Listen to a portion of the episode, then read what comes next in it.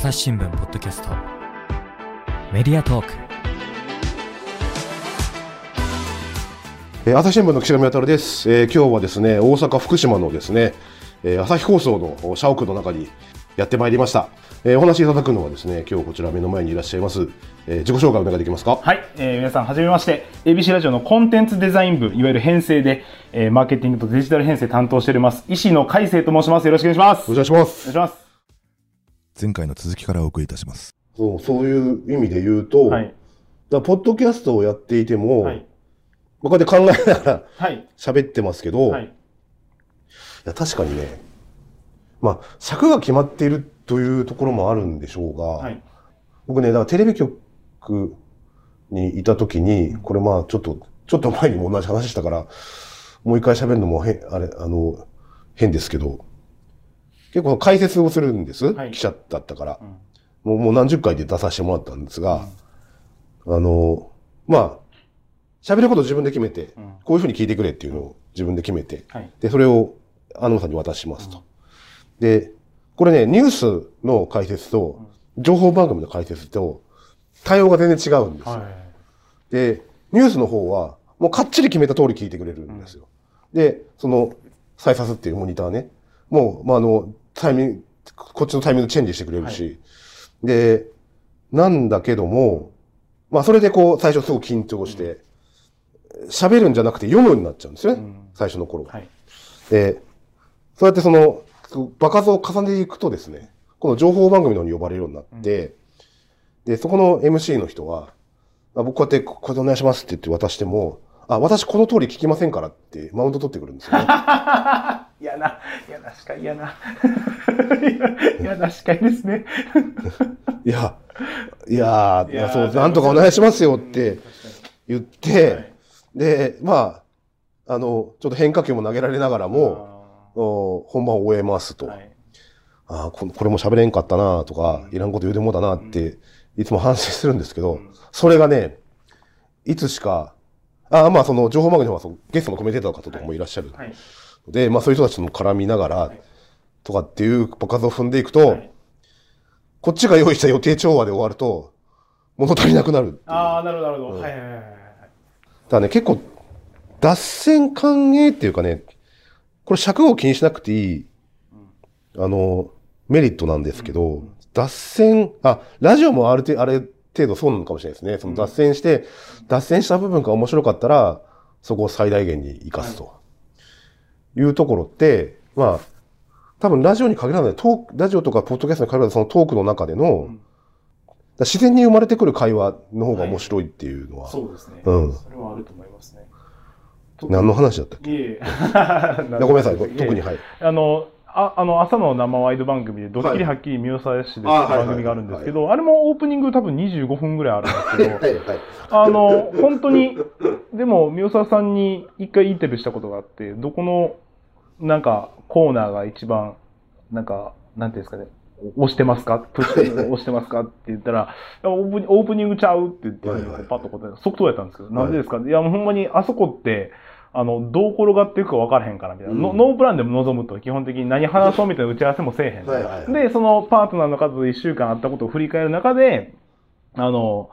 いや、実はこんな、こう面白いことがあって、みたいな。で、で、こう、そこからどんどん話がこうどう転がっていくのかが分からへんから面白いみたいな。話してるからもおも面白いし、なんかそこからなんか派生することもあったりとかするから面白いって言ってて、あ、なるほどなと思って。確かに。その話で言うとですけど、はいえーっと、雑談会みたいなのもあるんですよ。はい。一番スタンダードなのは、あの、我々、そのポッドキャストの音声チームの MC が、まあ、記者をゲストにしはい仕立てて、で、こういうし、どういう取材してるんですか？この記事の裏側について教えてくださいっていう、インタビューをする形式が、まあ、えーっと、一番うん。基本にあるんですね。スタイルとして。で、まあ、それとは別に、その、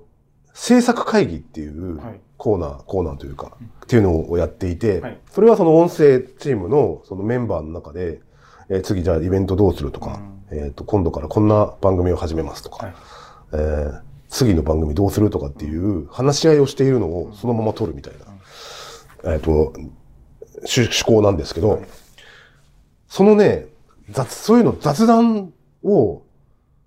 すごく喜んで聞いてくれるんですよね、皆さんね。でもね、まあ、それは雑談も面白くしなきゃいけないから、はい。用意もしますよ。はい。ただまあ、やっぱりいつもの固定のメンバーだから、うん。気心も知れてるし、うん。あこう言ったらこう返してくるんだろうなとかですね、えーとこいつならこう突っ込んでくれるなっていうのを、まあ、ある程度予想して、こっちも球を投げることができるっていうメリットがあり、はいで、こう、今度、この間大阪のメンバーだけで久しぶりにやったが、結構これが好評でですね、ど。はい。ただまあ、喋るネタがないとダメじゃないですか。うで、まあそういう意味で言うとですよう。んで、社内の偉い人たちは、ちょっと内輪でやる番組多くないかとかっていう人とかもいるんですよ。うんなるほど。やっぱり、朝日新聞としての売りはニュースだから、うん。あの、ちゃんとニュースに即した、あの、番組をもっと出して、出すべきだと思ってらっしゃるんだと思うんですけども、ただまあ、でも、あの、リスナーの皆さんからしてみると、そういう雑談であったりとか、うん。あまあ、自分たちも共感できるあるあるであったりとか、はい。あの、っていうところの方が聞きやすいし、親近感を得られるし、うん。その、そういう意味で、そこも大事にしなきゃダメだよな、うんとは思ったりもするんです。はい特に、ああいうファンイベントみたいなので、はいああいうリアルなファンを目の前にするとですけど、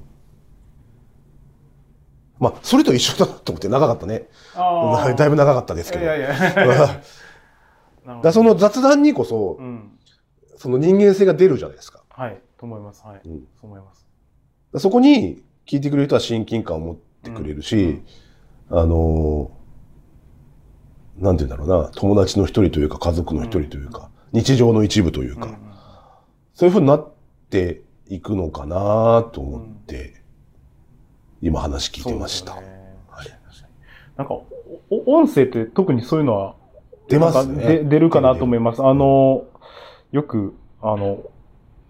ラジオパーソナリティの方がおっしゃってるのが、もう嘘全部バレるでっていうのは、いはいはい。音声はほんまにバレるでっていうのはおっしゃってるんですよ、伊藤志龍さんももうおっしゃってますよね。なんか、まあ、そんぐらい多分、その感情面だったりとか、本音が伝わりやすいメディアだからこそ多分、あの、まあ、ありがちな言葉を使うなら、多分、距離が近いというか、うん。あの、うん熱心に愛してくださるというか、これね、やり始めた頃から思ったんですけど、まあその、さっきテレビにね、出まくってた時期があって話しましたけどね。あれだから、まあ、なんぼ出ても、せいぜい5分とか10分とかっていうのをスタジオに立って喋ってても、結構作られた世界なわけですよね、テレビって作られた世界での言葉の卓球ですよね。まあ、卓球というか、はい、これで、これで、はい、これで、これで、みたいな感じの。だから、なんて言うんだろう、変化球を投げる余地であるとか、はい。自分の人間性を出す余地っていうのがないというか、むしろ出ない、出さない方がいい。場面、あの、側面もあれば、あの、出して失敗をするリスクが大き大きいというか、うん。逆にニュースだから、うん。あの、そうやってパーソナリティが入ってくると伝わりにくくなるところがあるはい。かなと思ったりはしていて、逆にうん、ラジオ、音声コンテンツは、人間性が出るうんし、100%人間性を出してぶつけないと面白くならないなっていうのはすごい感じていて。だからすごくその、滲み出てくる人間性の部分を磨かなきゃいけないなってすごい思うんですよ。だからもう、パーソナリティなんでしょうけどね、うんおそらく。うん。って言うんでしょうね。はい、うんかなと思いました。うん AM はパーソナリティで、はい。FM は DJ っていうのありますけど。で、30分1時間で喋るわけじゃないですか。はい。で、そこでその、中身を磨いていないと、うん。質問もうんありきたりになるし、うん。あの、変化球も投げられないし、話が面白くならないというか、深まらないというか、はい。そこに人間のふ深さっていうのは出るなっていうのはすごい思っていて、わあ、俺薄っぺらな人間だなって思わないように、はい。なんか普段から、まあ、例えば本を読んだりとか、いろんな情報をインプットして、がいろいろと自分を磨いていかなきゃいけないなっていうふうに、はいはい。何の話？素人さんっていうんですかね、はいその失意の人がやってるポッドキャスター、ん。ポッドキャストでもん。ファンがつくというか、うんあのそこに親しみを持ったら、ん。まあもっと聞きたいというか、うん。いうふうに思ってしまう、思う人たちが多いのかなっていうふうに思いました。ね。もうちょっと本筋に戻します。はい。はいまあ、ラジオ局にはい。アドバンテージがあるなと思うのは、まあ、やっぱ番組売るときの、はい。その、まあ、CM っていうのがね、やっぱ音声の CM だから、同じ枠で売りやすいっはい。ていうところがあると思うんですけども、はい。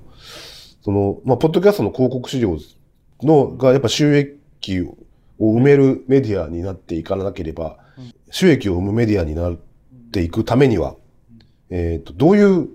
何が必要なんだろうかと。うんそうですよね。うんでもまず、なんか、まあ、あの、ちょっとさっきの話と被っちゃうかもしれないんですけど、まあまあ、基本的にその、ラジオ局という上で、やっぱり、あの、まあ、地上波と同じように、な売り方、はいいわゆる、まあ、この番組ワンクール買ってくださいだったりとか、はい。あの、なんか例えば番組の中でこういう C、あの、こういう告知を打つのでお金をくださいっていう売り方、いわゆる手売りっていうのは、まあ局としてはまず前提としてや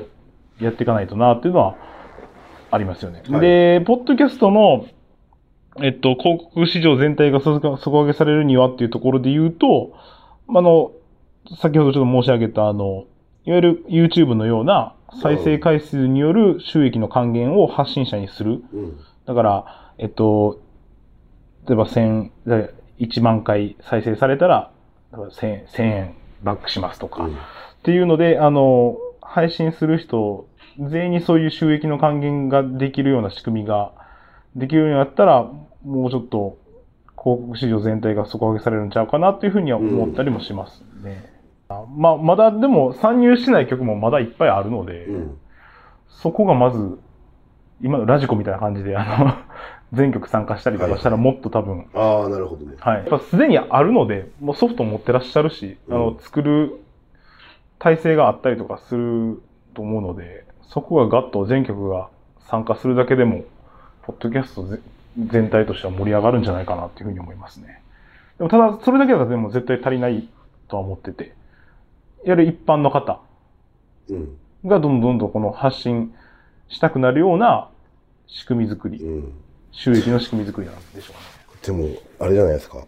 ポッドキャストが、はいまあ YouTube みたいな、その収益モデルになるには、はいやっぱプラットフォーマーさんが、はいその、ある程度、その仕組みを作ってくれなければいけないっていうのが一つと、はいさらにその世界になった時に、我々、まあラジオ局さんも含めてですけど、レッドオーシャンになればなるほど、その、奪い合いになる奪い合いだと思います。はい。という方がはいいいんですかね？どうでしょうね。レッドオーシャン。いや、はい。悲しいかな。はいまあ YouTube、まあ YouTube もな、なんか、先駆けだったら、アドバンテージがあったのかっていうと、はいおそらくそんなことはないと思うんですよ。後から乗っかった人でも。そうそうそう。面白いコンテンツを作ったもん勝ちで、うん。バズったもん勝ちじゃないですか、はい言うたら。まあそこにその、なんか、いっぱい参入すればするほど、ん我々のその、先駆者としてのアドバンテージっていうのは、なくなるんじゃないのかなっていう側面もあるのかなと思って聞いてましたけど。はい。なるほど、まあだから、だから、だからその、そうなった時にでもその、あの、止められないですけどね。まあでも、まあちょっとこの辺の答えはうん今日出す予定じゃないというか、出るもんじゃないと思うんで。そうですね。なんかあの、正直、本当にポッドキャストに関しては、あの、あの、なんていうんですかね、会社に対して、多分、直近でなかなか利益出ないですよってのは言ってます。うん だから、あの、先行投資として考えてくださいねっていうので、もうあくまで、じゃあ、分かったっていうので、あくまで先行投資としてはい、会社今、ポッドキャストを応援してくれてるんですよ。はうん、で、なんか、うん、その中で、まあ、まずどっからなんやろって考えたときに、まあ基本は、いわゆる地上波と同じ売り方をまずしていくっていう手売りの手法ですよね。そこから、まあ多分、あの、デジタル音声コンテンツならではの売り方うん、サブスクだったりとか、あの、インプレッション売り。っていう風にこう手を出していく、広げていくっていう感じで、あの、そうですね。しまあ、し商材というか商品をどんどん広げていく、幅を広げていくっていう感じになっていくんかなっっていうふうには思うんですけど、うん現時点でまだ想像できるのは正直まだここまでなんですよ。はいはいあ、まあ、あとはなんだろう、番組販売とかもあるんかもしれないですよね。はいはいあの、局の垣根自体を超えてるので、うん番組買いませんかみたいな。ポッドキャストで作ったやつを、例えば、地上波で流しませんっていう番組、なんていうんですかはい、とか、あの、そういうのもありなんかな。要は例えば今やってるカンニングさんの番組とかをはいこんなん作ってるんですけど、はいこれ地上波でどうすかっていう。はい。はいはい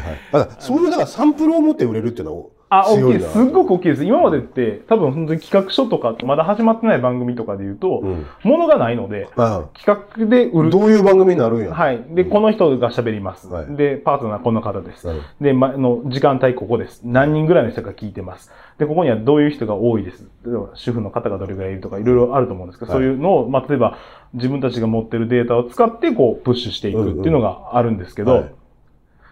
番組のもの自体はないんですよ。はいで言うと、ポッドキャストが出てきたことによって、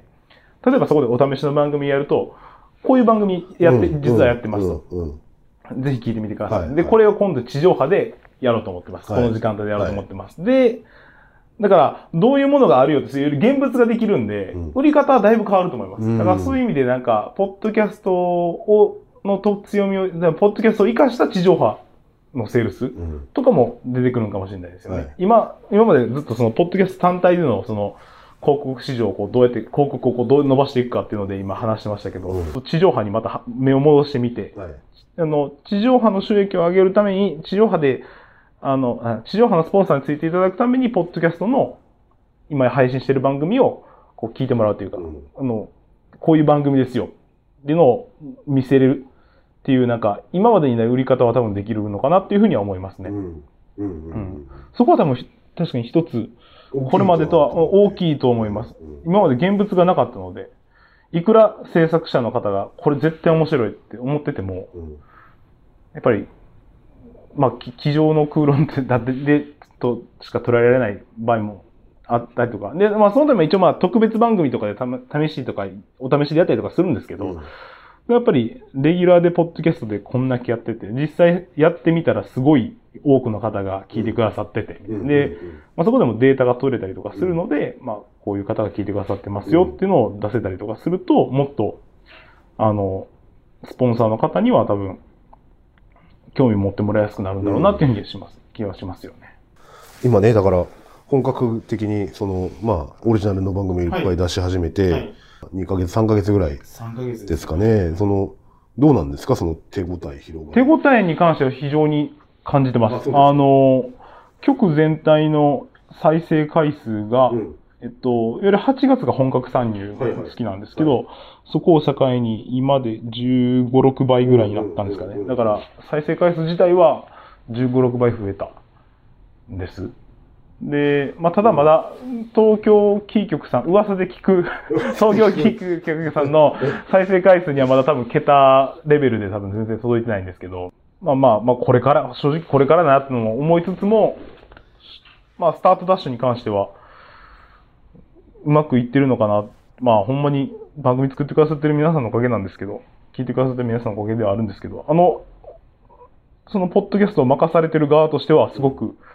ちょっとホッとしてるというか、まあ最初はまあうまく、なんとかうまくいったかなっていうふうには思ったりとかしてます。はい。はい。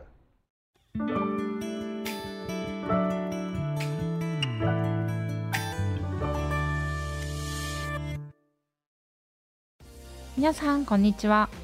朝日新聞ポッドキャストには他にもおすすめの番組があります。新聞一面じゃなくても大事なこと SDGs を話そう。月曜から金曜日まで多彩なテーマをお届けしますどこかの誰かの人生の匂いがする番組とリスナーさんから好評です SDGs を話そうで検索してみてくださいいや確かにいや今もう一つのメリットねはい。気づいたんですけど、はい。ラジオでねはい。あの CM 出しまくってるじゃないですか、はい。よくねそのラジオのリスナーさんとポッドキャストの普段使いのユーザーさんとで年齢層が違うとか言うけれども、うんただ音声メディアを聞くということに対する習慣ってラジオのリスナーさんがおそらくいっぱい持ってるそうですね。高いわけじゃないですか。すねやっぱりね、あの、野球中継の合間にね、ああいう CM 入ってきたらね、聞きたくなります。は いそうですか。はいあまあそのアドバンテージもあるのかなと思って。ああ、そうですね。うん確かに、それで言うとすでに、そうですね。音声、音声メディアを聞くっていう習慣を持ってる方に、じゃあこれもプラスして聞いていただきますか？みたいな感じのことは言いやすいかもしれないですね。うちの、ポッドキャストのスローガンがいつもにプラス ABC ラジオポッドキャストなんですけど、はいそれもそういう願いが込められてます。はいあの、いつも ABC ラジオを聞いてくださってる皆さんにも、こう、プラスして聞いていただけるような、みたいな。で、うんここからちょっと内緒の、内緒の、はい。はい、いやらしい話ですけど、なし、はい。なんか、こう、なんか、儲かる話ないですか？楽しいですね。儲かる話ですか？いや、我々がこはい。う、1たす1を3に、はい。あ、な、まあいいや、前提としてですよ。はい ABC さんいろんな、こう、同じグループの会社としてですけど、はい。あの、えー協業っていうね、はい名のもとに、まあ、テレビの報道の関係でね、こう人のやり、行き来があったりうんとかですね、あの、まあ、ラジオで言うと、まあ、私、我々スポンサーも出してもらうものもあれば、あえて土曜も前回みたいに、あえて呼んでいただいているものもありますと、えーいう中の延長上で、こう、お互いがね、ウィンウィンになるようなはい。枠組みというか、はい。枠組み。なんか、まあまあ、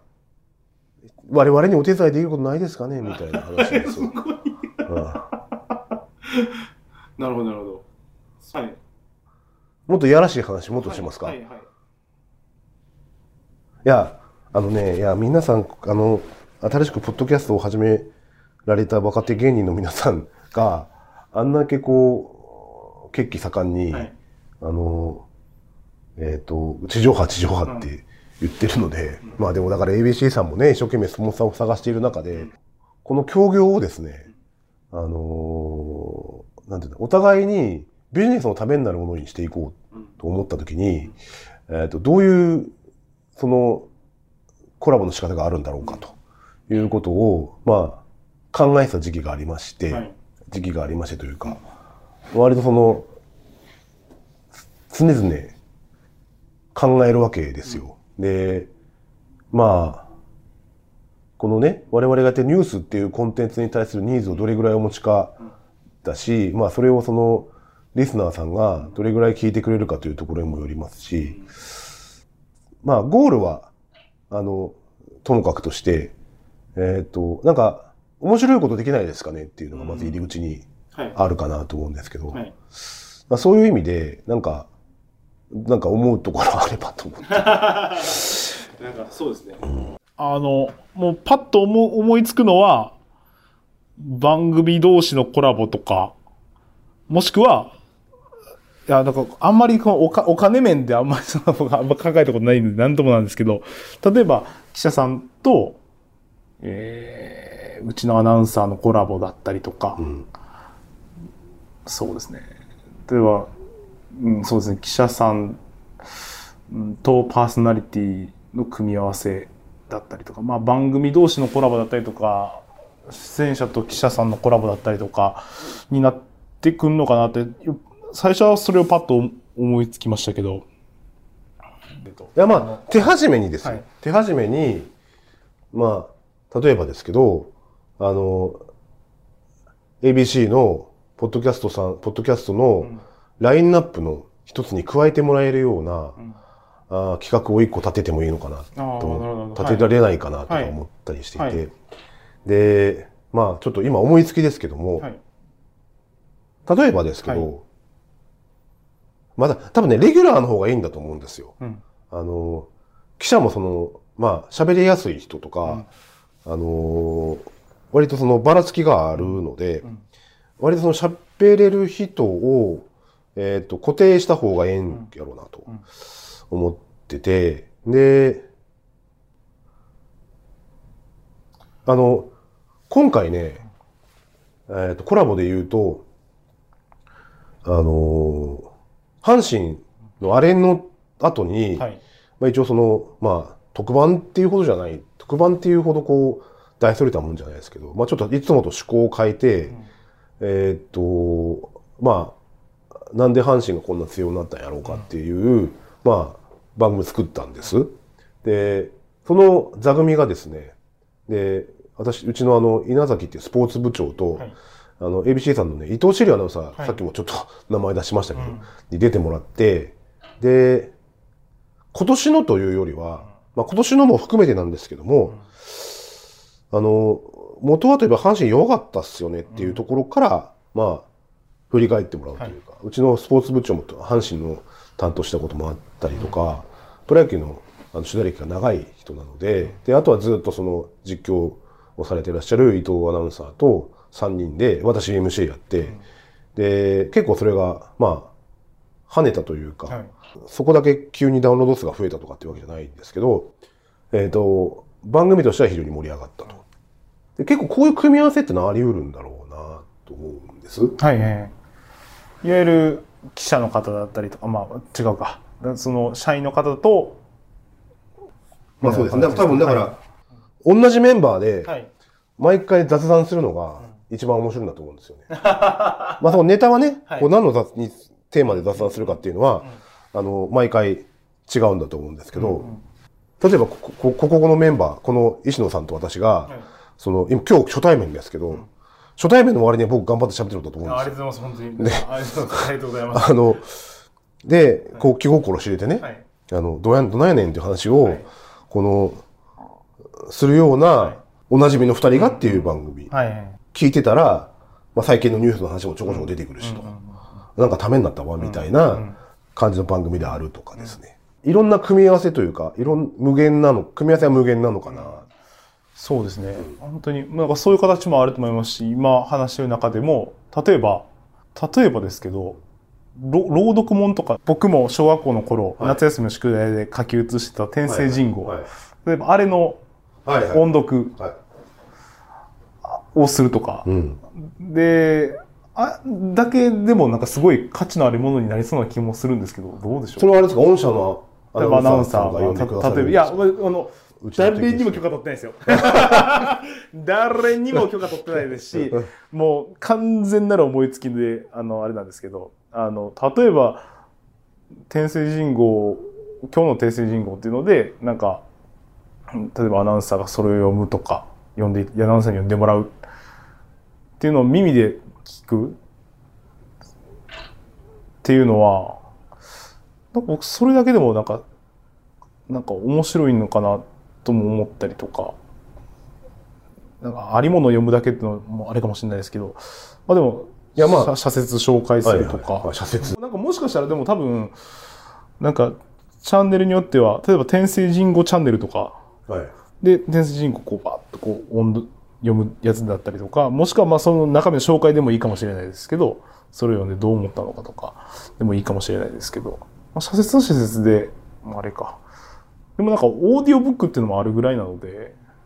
そういう朗読ものだったりとか音読ものっていうのは面白いんじゃないかなとかは思ったりしました。なるほど。だから僕だったら、僕も一回き聞いてみたいな。天聖人語の音読とか一回聞いてみたいなとか思いますけどね。ああ、そう。なんか、例えば、いや、まあ、ど、うーん、どうでしょうか。まあ、あの、トークものも、トークのものももちろん絶対面白いと思いますけど、そういうなんか、あアーカイブものっていうか、オーディオブックにちょっと似てるような音読ものとかも面白いのかなとかはちょっと思いましたけどね。なるほど。なるほど。一つね、はい。そういう意味で言うとですよ、やっぱりあの、天聖人語を朗読してくださるんであれば、多分その天聖人語に、えっ、と、まつわるというか、多分あれ時事のニュースをそういうことですよね。一つのはい。題材にしているので、まあ、それを切り口にした、んまあ、ニュース解説っていうとちょっと硬いですけども、まあ、ニュースをネタにした雑談的な、うん。雑談の中で、実はですねっていう裏側の話がわかるみたいな。面白いかもしれないです。あの例えばあのい今あのニュースの現場からの、えっと概要欄の下に、はい。この記事に関連するえこのあエピソードに関連する記事っていうのを上げてくださってるじゃないですか。そこのいわゆる記事のところが多分音声番番組に変わってる、番組になってるとか。っていうんですかね。関連番組というか、はい。このエピソードについてで触れてる話題についてこの番番組でこういうふうに喋ってますみたいな感じで出せたりとかしたら面白いのかなとかは今思いました。で、あの、まあ、天聖人語で言うと、はい。割とその、直近に起きた出来事からあか。出ているっていうのがあるんで、まあ、ある程度、そう、足が速い部分、ものもあるだろうなと思う反面ね、ユーザーの層、年代層だとかっていうことを考えたときに、うんニュースの解説というよりは、ハードルを下げたというか、時事用語の、今更聞けない。今更聞けない金融緩和とかですね。はい。言葉として聞くんだけど、んえっ、と、何のことって聞かれた時に答えられないみたいなやつの、はい。まあ、を、その、噛み砕いてというか、えっ、と、優しく教えてくれるというか、聞いたら、あ、そうだったんだっていうのがわかるみたいなのを、これをね、結構ね、硬くならずに、えっ、と、聞きやすくん作るのには、結構な技量がいるんだと思うんですよ。そうですよね。うんはい。まあ、にでもニーズとしては、あるのかなと思ったりします。あ、でも結構やっぱりニニュース、時事に関して関心高いユーザーが多いっていう調査結果出てますよね。うんうんうんわかります。で、実際にその、ポッドキャストのランキングとか見てても、まあ、ニュース解説、まあ、パーソナリティの方がやるニュース解説だったりとかもそうですし、結構、ニュースに関する項目、番組って、ランキング上位に並んでますよね。うんそれだけ人気なんかなと思いました。で、あと、それこそ今更聞けないシリーズとかは、正直僕もあったら嬉しいなと思いました。あの、それこそ、まあ、多分誰に向けてかっていうと、例えば通勤してるサラリーマンの方とか、電車の中で聞いてもらってみたいな。で、いざ、まあ、その、上の方と話すときに、まあ、恥ずかしくないというか、知ってると、まあ、あの恥ずかしくないよねっていうところを、まあ、多分、なんだかんだ多分、知ったかぶりしちゃってる単語とかって絶対あると思いますし、僕もめちゃくちゃ多いので、はいそういうのあったりとかしたら今めっちゃ助かるなって個人的に思いました、はいはい今。はい。まあ多分、なんか僕だけじゃないというか、そういう人多いと思いますけどね。でもなんかその、なんでしょう、あの、解説？ニュースの解説だったりとかもそうですし、時事用語の解説だったりとかもそうですし、と、リスナーさんの間の架け橋になるような存在みたいなのは、多分パーソナリティがいた方が面白くなったりとかするんですよね、うん多分。うんうんいきっとそうだと思います。多分、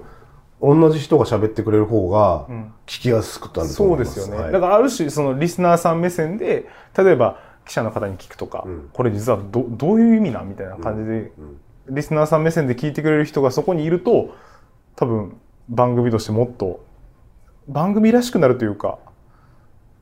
うーん。まあ番組らしくなるんかなっていうふうにはそういや、だからそうですよね。まあちょっと今日ここでね、結論出す話ではないので、ね、そうですね。ちょっと一緒に考えてみましょうよと。はい。ね、ゆくゆくは地上波に。地上波に。我々もきっと金属バットに。目がキランって光る 金属バットに負けないように。金属。バットさんはい。目指せ金属バット。目指せ金属バットにね、打たれないようにね、こっちから打ち返してやるぐらいの 勢いでね。あの、まあ、本編はこんな感じで。はいはい。かしこまりましたはい。ということでですね、まあ、これからちょっと、いろんなね、まあ、協業っていうと硬いので、はいえーまた、1たつ1を3にするような、あの、えー展開をね、はいしていけたらな、なんて思いながらね、はい今日はお話をお聞きしました。はいえっ、と、今日は ABC のお社屋の中でですね、ABC さんがポッドキャストを始められたということで、ご担当、その責任者の、はいえっ、と、医師の海星さんにお話をお伺いしました。ありがとうございました。どうもありがとうございました朝日新聞ポッドキャストメディアトークはい、ということで今日は、あーポッドキャストにですね、本格参入を、えーされたあー朝日放送のですね、えー医師の海星さんにお話をお伺いしました。えっ、と、ABC ポッドキャスト、はいえっ、と、ちょっとどうやったら聞けるのかってはい。教えてもらえますか？そうですね。今皆さんが聞いてくださっているのが例えば Apple Podcast だったりとか Spotify だった場合は、えー ABC ラジオと検索していただいたら ABC ラジオのチャンネルだったりとか、その番組が出てきますので、そこからチェックもしていただけますし、もっとまあ簡単な方法で言うと、ABC ラジオのホームページに行っていただけますと、ポッドキャストのページへの誘導がありますので、そこに行っていただきますと、はい ABC ラジオのポッドキャストの番組がダーッと一覧できるようになってますので、ぜひそちらをチェックしていただいても、あの、わかりやすいかなと思います。はい。よろしくお願いします。はい、じゃあ概要欄の方にね、そのサイトのリンクもはい貼っておきますので、ありがとうございますはよろしくお願いします。はい、以上さん、改めましてありがとうございます。ありがとうございました。えー最後までお聞きいただきましてありがとうございました。えっ、と、ABC さんのポッドキャストの話をお聞きしましたけれどもですね、あのーポッドキャストの市場がこれからね、リスナーさんがいっぱい増えて、えーさらに広がっていくためにですね、えー ABC さんともいろいろと新たな可能性をですね、これから考えていきたいなと思うお話でした。えっ、と、ABC さんに限らずですね、えー我々朝日新聞ポッドキャストの本も、えー今後とも引き続きご愛顧いただきたいなと思います。あの、えーご意ご意見、ご質問、えー概要欄の方の、えーお便りフォーム、えーあるいは TwitterX のコミュニティであるとかですね、そういったところで受け付けております。えーまた、えースマホのアプリの方から、え番組のフォローの方も、えまだの方はよろしくお願いいたします。えということで、朝日新聞ポッドキャスト、朝日新聞の岸上渡がお送りしました。えそれではまたお会いしましょう。